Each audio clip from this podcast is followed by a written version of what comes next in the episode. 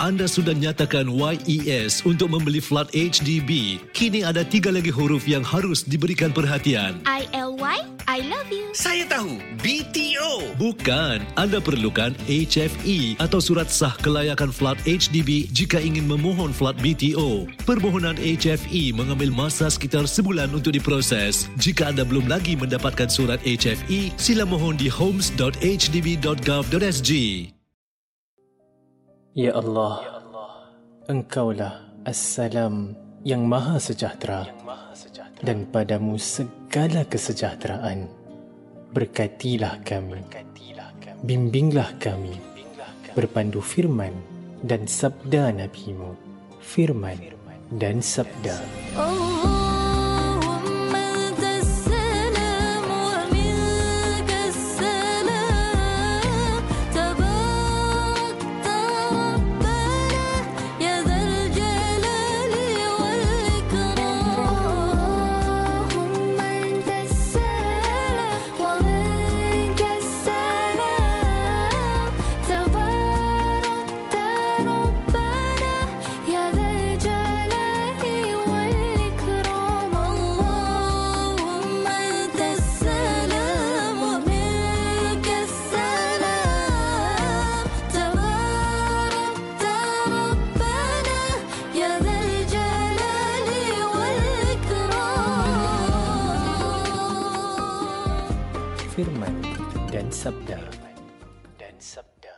Bismillahirrahmanirrahim.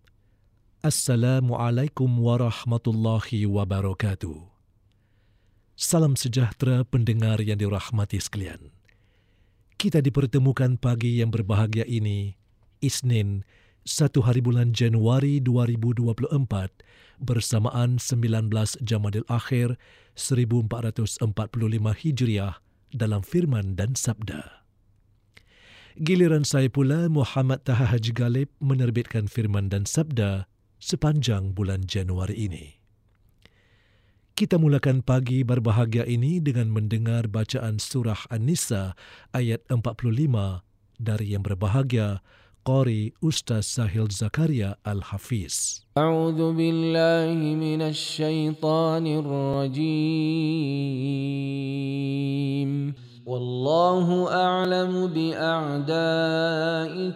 وكفى بالله وليا وكفى بالله نصيرا. من الذين هادوا يحرفون الكلم عن مواضعه ويقولون سمعنا وعصينا. واسمع غير مسمع وراعنا ليا بألسنتهم وطعنا في الدين. ولو أنهم قالوا سمعنا وأطعنا واسمع وانظرنا لكان خيرا لهم وأقوم. ولكن لعنهم الله. ولكن لعنهم الله بكفرهم فلا يؤمنون إلا قليلا. يا أيها الذين أوتوا الكتاب آمنوا بما نزلنا مصدقا لما معكم من قبل أن نطمس وجوها فنردها على أدبارها.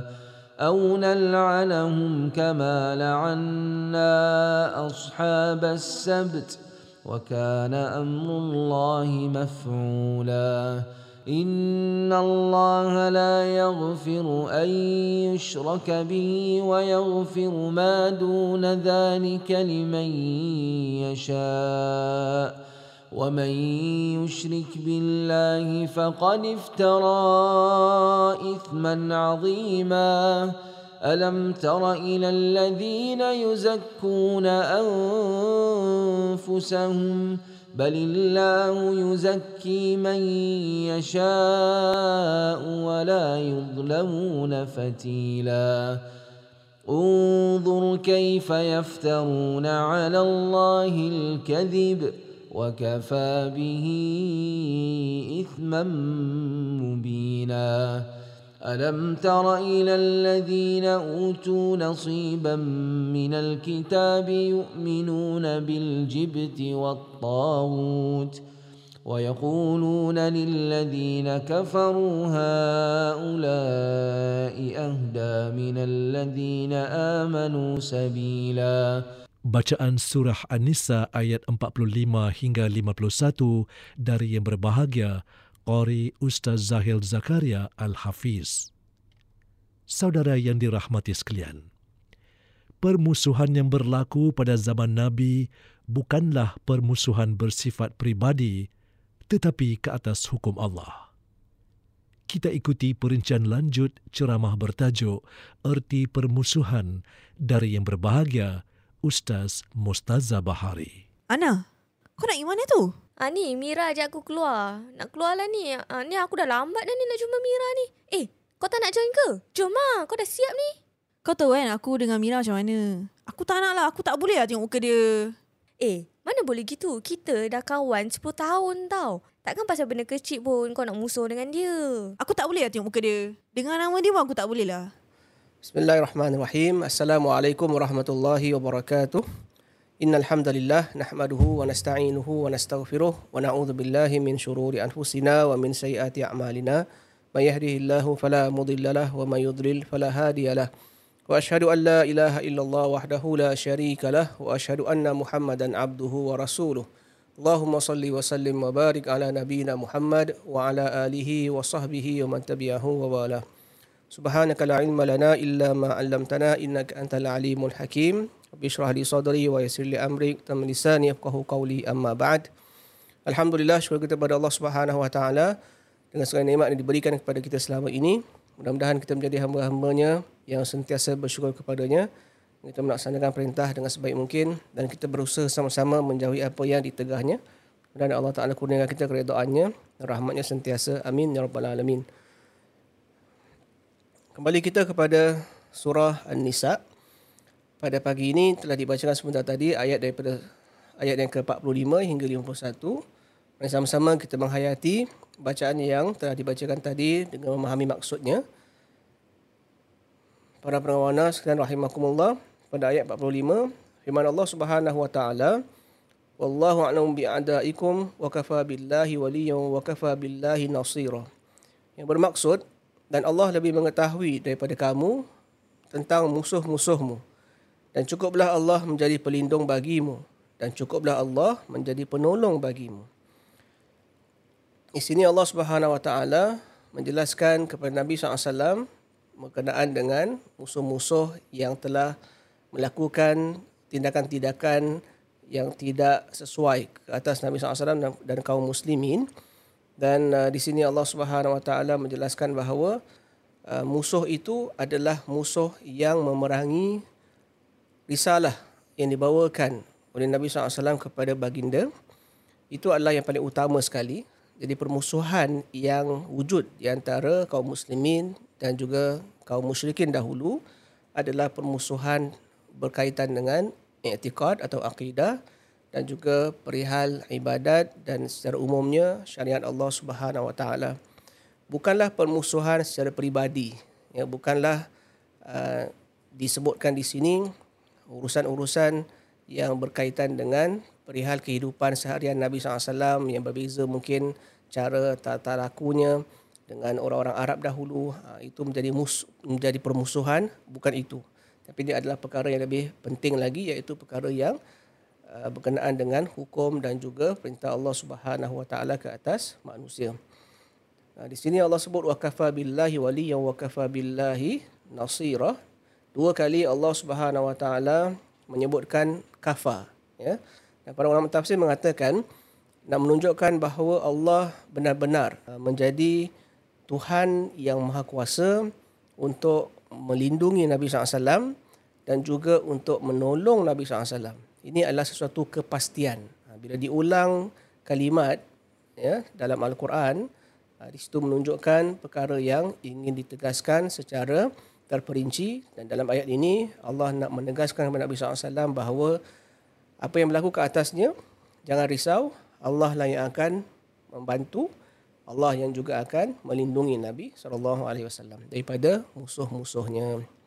Seterusnya ayat 46 من الذين هادوا يحرفون الكلمة عن مواضعه ويقولون سمعنا وعصينا واسمع غير مسمع وراعنا ليا بألسنتهم وطعنا في الدين ولو أنهم قالوا سمعنا وأطعنا واسمع وانظرنا لكان خيرا لهم وأقوم ولكن لعنهم الله بكفرهم فلا يؤمنون إلا قليلا yang bermaksud iaitu mereka di kalangan yang memusuhi Nabi ketika itu ialah orang-orang Yahudi mereka mengubah perkataan dari tempat-tempatnya sekali lagi ya kita lihat permusuhan di sini ialah berkaitan dengan hukum Allah Taala ya hak Allah Subhanahu Wa Taala bukan bersifat peribadi dan perhubungan sama mereka dari sudut keduniaan.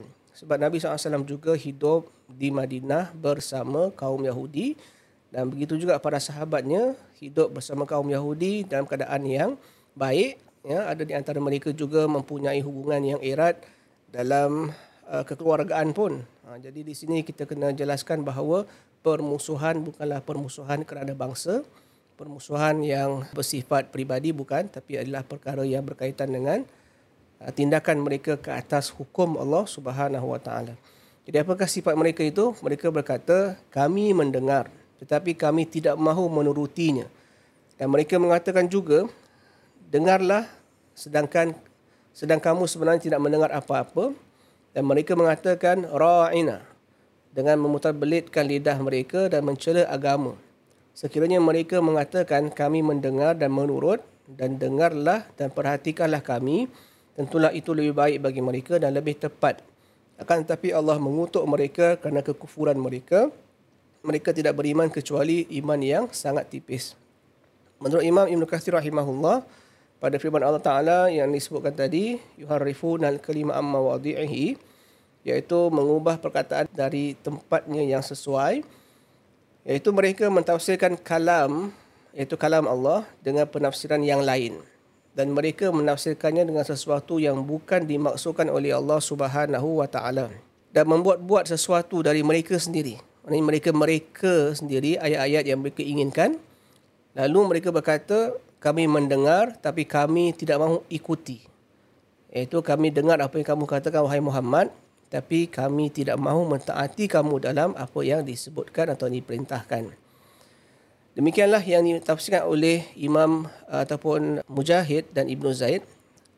Dan seterusnya hal ini menjelaskan Allah Taala menjelaskan tentang kekufuran dan pembangkangan mereka serta mereka berpaling dari kitab Allah setelah mereka memahaminya dan mengetahui tentang dosa dan hukuman yang akan menimpa mereka atas perbuatan mereka itu. Firman Allah, wasma, iaitu dengarlah. Sedangkan kamu sebenarnya tidak mendengar apa-apa, bermaksud dengarlah apa yang kami katakan, namun kamu tidak mendengarnya. Seterusnya Al-Hasan Al-Basri rahimahullah berkata, dengarlah tetapi kami tidak akan menerimanya daripada kamu. Ha, ini adalah lanjutan tafsiran ataupun uh, huraian maksud yang disebutkan tadi dalam ayat wasma ya dengarlah. Ayat ini juga menjelaskan lebih lanjut sikap golongan Yahudi yang ingkar seperti yang difirmankan pada ayat 104 surah al-baqarah yang telah kita lalui sebelum ini iaitu pada firman Allah Taala ya ayyuhalladzina amanu la taqulu ra'ina wa qulu dhurna wasma'u walil kafirina adzabun alim. Allah berfirman kepada orang-orang beriman wahai orang-orang beriman janganlah kamu mengatakan ra'ina Ketika kamu berkata-kata dengan Nabi Muhammad, sebaliknya katakanlah unzurna dan dengarlah kamu segala perintah dengan sebulat hati dan ingatlah bahawa orang-orang kafir itu akan beroleh azab siksaan yang tidak terperi sakitnya. Ah, kalimah ra'ina dalam ayat yang kita bacakan ini dari sudut zahirnya bermaksud beri perhatian kepada kami. Tetapi dalam bahasa mereka, bahasa Yahudi, ia juga bermaksud bodoh dan dalam bahasa Indonesia tolol ya. Ada juga pendapat yang mengatakan bahawa ia membawa maksud ketuhanan iaitu awasilah kami ya perhatikanlah kami maknanya mereka inginkan atau meletakkan nabi ini seperti tuhan tapi bukanlah tuhan yang mereka agungkan tapi mereka nak mengejek Nabi SAW. Ha, jadi itu sebabnya Allah Taala melarang orang-orang beriman menggunakan kalimat ra'ina. Sedangkan pada asalnya tidak ada masalah. Ya, macam kita hari ini pun ada ada perkataan-perkataan yang kita gunakan uh, secara asalnya tidak menjadi masalah. Tapi bila diguna pakai dalam sudut atau dalam ruangan yang tidak baik, dia menjadi perkataan yang yang tidak baik dan uh, dikira menghina lah. Jadi atas dasar itu Allah SWT mengingatkan para kaum, kaum muslimin supaya jangan menggunakan ra'ina tapi gunakanlah kalimat unzurna. Maknanya ya Rasulullah perhatikanlah kami ini umatmu dan bimbinglah kami ya sebab kami bersedia untuk menuruti perintah dan arahanmu ya Rasulullah ha, begitu. Tapi kalau orang Yahudi tidak bila dia kata ra'ina tu dia bermain-main. Ya malahan permainan itu permainan yang bersifat mengejek dan menghina Nabi sallallahu alaihi wasallam. Dan ayat ini juga ada uh, ulama meng- mengaitkan dengan perangai ulama su eh ulama su ni maknanya ulama yang tidak baik di kalangan umat Islam hari ini yang mana mereka adalah bukan semua yang melakukan perkara merubah hukum Allah ataupun merubah ayat-ayat Allah Taala itu mengikut kehendak dirinya sendiri untuk mencapai ya agendanya lah ya kepentingan pribadinya maka digunakan ayat Quran untuk dijadikan hujah untuk menyelamatkan dia ataupun untuk meraih kepentingan duniawi. Wallahu a'lam bisawab. Yang seterusnya ayat 47, ya ayyuhalladzina utul kitaba aminu bima nazzalna musaddiqan lima ma'akum min qabli an nathmisa wujuhan fanaruddaha ala adbariha aw nal'anahum kama la'anna ashabas sabt wa kana amrullahi maf'ula. Yang bermaksud wahai orang-orang yang diberi kitab berimanlah kamu kepada apa yang telah diturunkan iaitu Al-Quran yang membenarkan kitab yang ada pada kamu sebelum kami mengubah muka kamu lalu kami putarkan ke belakang atau kami kutuk mereka sebagaimana kami telah mengutuk orang-orang yang berbuat maksiat pada hari Sabtu dan ketetapan Allah pasti berlaku. Pada firman Allah aminu bima nazzalna ia merupakan peringatan daripada Allah berupa keburkaannya ke atas mereka yang akan datang apabila mereka tetap meneruskan perbuatan jahat mereka itu yang mana mereka mengetahui kebenaran namun tidak mengikutinya dan bahkan mengamalkan yang sebaliknya. Kemudian pada lafaz min qabli an natmisa wujuha sebelum kami mengubah muka kamu iaitu mengubah muka kamu dengan menghapuskan ciri-cirinya sehingga muka tersebut menjadi seperti tengkuk dengan menghilangkan hidung, mulut, alis mata dan sebagainya. Seterusnya, lalu kami putarkan ke belakang ia, ber, ia bermaksud setelah mengubah wajah tersebut, Allah memutarkan kepalanya ke belakang iaitu ke arah tengkuk mereka. Dan ini satu perkara yang mengaibkanlah, ya. Kemudian au nal'anahum kama la'an ashabas sabt atau kami kutuk mereka sebagaimana kami telah mengutuk dan melaknat orang-orang yang berbuat maksiat pada hari Sabtu ya pada zaman dahulu Bani Israel telah pun diperintahkan untuk tidak menangkap ikan ya, pada hari Sabtu tapi mereka buat helah mereka meletakkan jala mereka pada hari Jumaat dan mereka tidak berbuat apa-apa pada hari Sabtu. Pada hari Ahad pula mereka akan mengambil hasil tangkapan. Jadi itu adalah helah dan tipu mereka kepada Allah Taala. Jadi Allah murka Allah ubah mereka menjadi kera dan babi dan mereka mati dalam keadaan hina begitu. Seterusnya ayat 44 innallaha la yaghfiru an yushraka bihi wa yaghfiru ma duna dzalika liman yasha wa man yushrik billahi faqad iftara ithman 'azima. Yang bermaksud sesungguhnya Allah tidak akan mengampuni dosa syirik dan dia mengampuni segala dosa yang lain selain syirik itu bagi sesiapa yang dikehendakinya. Barang siapa yang mempersekutukan Allah, maka sesungguhnya dia telah berbuat dosa yang besar. Iaitu orang-orang yang mati dalam kesyirikan dan belum bertaubat, maka tidak ada kemungkinan ampunan ke atas dosanya itu. Adapun orang yang melakukan perkara-perkara selain syirik di kalangan orang-orang Islam, maka mereka tu di bawah kehendak Allah. Jika Allah ingin mengampunkan, Allah akan ampunkan.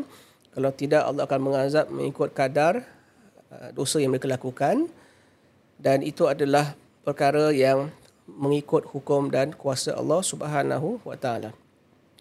Seterusnya ayat 49 alam tara ilal ladina yuzakkuna anfusahum balillahi balillahu yuzakki man yasha wa la yuzlamuna fatila. Apakah kamu tidak memperhatikan orang-orang yang menganggap diri mereka bersih sebenarnya Allah membersihkan sesiapa yang dikehendakinya dan mereka tidak dizalimi sedikit pun. Al-Hasan Al-Basri dan Qatadah berkata, ayat ini turun terkait dengan orang-orang Yahudi dan Nasrani ketika mereka berkata, kami adalah anak-anak Allah dan kekasih-kekasihnya. Pada ayat surah Al-Ma'idah, ayat yang ke-18. Para pendengar boleh merujuk kepada ayat itu. Mereka mendakwa mereka adalah golongan yang Allah kasihi, Allah cintai dan uh, tidak mungkin akan diazab lah. Kemudian Ibn Zaid berkata ayat ini turun terkait dengan perkataan mereka iaitu sekali-kali tidak akan masuk syurga kecuali orang-orang yang di kalangan Yahudi dan Nasrani. Ayat daripada surah Al-Baqarah ayat 111. So ini adalah ya, dakwaan mereka tapi Allah membatalkan dakwaan mereka dengan mengatakan kepada Nabi SAW ya cuba lihat ya orang-orang itu yang kononnya mengatakan mereka bersih dan tidak akan dikenakan sebarang azab dan keburukan Allah Subhanahu wa taala.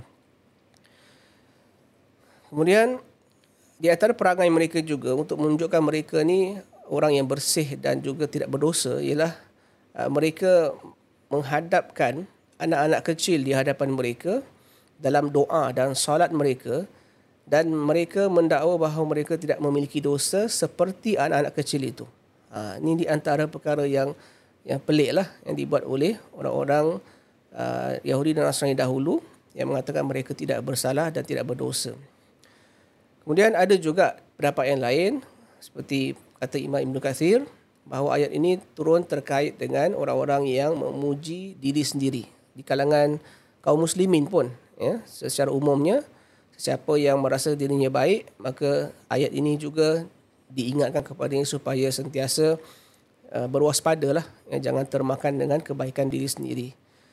Dalam sebuah hadis Nabi pernah sabdakan uh, daripada Al-Miqdad bin Aswad. Katanya Rasulullah SAW memerintahkan kami untuk melemparkan pasir ke wajah orang yang memuji dirinya sendiri. Ya, maknanya apa? Untuk diingatkan bahawa kita ni adalah manusia yang perlu kepada rahmat Allah dan bila perlukan rahmat Allah itu kita kena usaha secara berterusan tidak ada keadaan yang mana kita boleh berehat dan kita kata kita dah sampai peringkat Allah tidak akan azab kita Allah akan terima amalan kita sebab kita dah jadi orang baik sedangkan kita masih lagi hidup di dunia ini dan masih lagi menghadapi keadaan-keadaan yang boleh membawa kita kepada kemaksiatan ataupun kesalahan ya jadi kita tidak bolehlah untuk mengatakan bahawa kita dah selesai urusan ketaatan atau keibadah kerana Allah dah memang redha kepada kita. Ha, jangan termakan dengan keadaan ataupun dengan ungkapan seperti itu ya. Kemudian dalam ayat tadi disebutkan wala yudlamuna fatila. Fatil ni para sunah rahimakumullah adalah benang ataupun ialah se seutas tali begitu kecil eh yang ada di belahan biji kurma. Ha, kalau kita makan kurma kita lihat ada sedikit ataupun uh, benang ataupun ialah tali yang halus di celah biji kurma itu. Jadi Allah menjadikannya sebagai perumpamaan ya. Yang mana Allah itu macam mana pun manusia lakukan kesalahan, kesalahan itu akan dikira. Ya, walaupun sekecil benang yang halus di celahan biji kurma. Ha, ini sesuatu yang tidak akan terlepas daripada pengetahuan Allah Subhanahu wa taala. Ya subhanallah. Jadi seterusnya ayat ke-50, "Unzur kaifa yaftaruna 'ala Allahi al-kadhiba wa kafa bihi ithman mubina." Iaitu perhatikanlah betapakah mereka mengada-adakan dusta terhadap Allah dan cukuplah perbuatan itu menjadi dosa yang nyata bagi mereka. Iaitu ya Rasulullah, lihatlah bagaimana mereka ni berbangga ya, dengan kebohongan mereka yang mana mereka mengatakan mereka itu adalah anak-anak Allah, mereka kekasih Allah, tapi mereka melakukan dosa yang banyak ya. Sedangkan dosa itu patut di dihapuskan ya dilakukan taubat kepada Allah taala. Tapi mereka terus-menerus melakukan kejahatan berikutnya firman Allah taala alam tara'il ladzina utu nasiban minal kitab yu'minuna bil jibti wa taghut wa yaquluna lil ladzina kafaru haula'i ahda minal ladzina amanu sabila yang bermaksud apakah kamu tidak memperhatikan orang-orang yang diberi bahagian dari Alkitab mereka percaya kepada Al-Jibt dan Taghut dan mengadakan kepada orang-orang kafir musyrik Makkah bahawa mereka itu lebih benar jalannya dari orang-orang yang beriman. Ayat ini diturunkan berkenaan Ka'ab bin Ashraf dan ulama Yahudi semisalnya iaitu ketika mereka datang ke Mekah dan menyaksikan orang-orang musyrik yang terbunuh dalam perangan Badar mereka pun membangkitkan semangat kaum musyrikin untuk melakukan tindakan pembalasan dan memerangi Nabi SAW. Daripada Ibnu Abbas, ya, dia berkata ketika Ka'ab bin Al-Ashraf tiba di Mekah, orang Quraisy berkata kepadanya, kamu adalah penduduk Madinah yang terbaik dan salah seorang dari tokoh mereka. Ka'ab berkata, ya betul. Maka mereka berkata, tidakkah kamu melihat kepada lelaki yang lemah ini, iaitu Nabi SAW, yang terputus keturunannya dari kaumnya, yang menyangka bahawa, mereka, bahawa dia lebih baik daripada kami. Padahal kami ini, orang-orang yang melakukan haji, uh, melayan para tetamu haji ya, dan memberi minum kepada mereka. Lalu Ka'ab berkata, kamu lebih baik daripada dia. Uh, maka, turunkan, maka Allah turunkan ayat ini. Uh, selain daripada ayat ini, Allah juga turunkan ayat Inna syani'aka huwal abtar daripada surah Al-Kawthar untuk menafikan dakwaan orang-orang uh, musyrik Mekah itu dan juga apa yang dikatakan oleh Ka'ab bin Ashraf terhadap Nabi sallallahu alaihi wasallam. Jadi ini adalah perkara yang Allah tunjukkan eh, tentang perangai dan sifat orang-orang uh, yang memusuhi Nabi SAW. Maka inilah yang perlu kita perhatikan. Seperti yang saya sebutkan pada awal tadi, permusuhan bukanlah permusuhan peribadi tapi dia adalah berkaitan dengan masalah hukum Allah Subhanahu wa taala. Dalam ayat tadi disebutkan al-jibt wa taghut Apakah maksudnya? Maksudnya ialah selain apa-apa yang dilakukan dan diagungkan eh, selain Allah Subhanahu Wa Taala. Maknanya mereka kaum Yahudi itu telah melebihkan orang-orang yang telah melakukan ke- kezaliman melebihi mentaati perintah Allah. Jadi ajib dengan at-taghut itu dikembalikan kepada segala yang disembah dan diikuti selain Allah Subhanahu Wa Taala. Semoga kita diselamatkan oleh Allah dan diberikan petunjuk sentiasa. Amin rabbal alamin. Sekian, jumpa lagi dalam siaran. Wallahu a'lam bisawab. Assalamualaikum warahmatullahi wabarakatuh. Mudah-mudahan kita peroleh manfaat menerusi ceramah mengenai erti permusuhan dari yang berbahagia Ustaz Mustaza Bahari dalam firman dan sabda.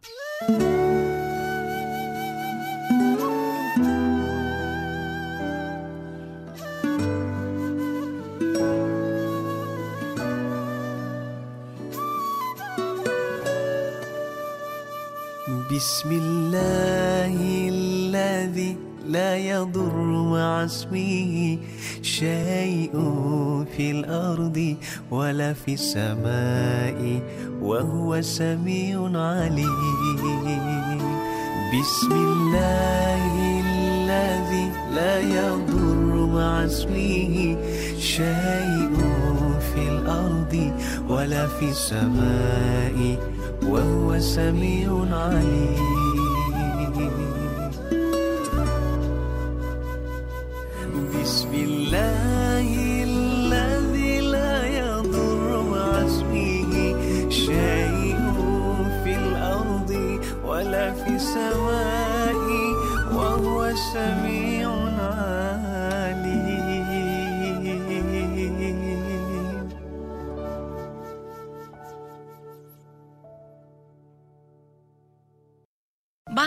Haji, umur dah dekat 70 tahun tapi masih lagi kuat angkat barang pasar. Apa rahsia Bang Haji? Saya minum dua gelas susu Marigold HL sehari. Itu kira-kira 20 gram protein lah. Satu di antara empat rakyat Singapura berusia 50 tahun ke atas mengalami sarkopenia iaitu kehilangan jisim otot secara perlahan. Amalkan senaman serta diet dengan protein seimbang. Atasi sarkopenia dengan dua gelas susu tinggi protein Marigold HL setiap hari.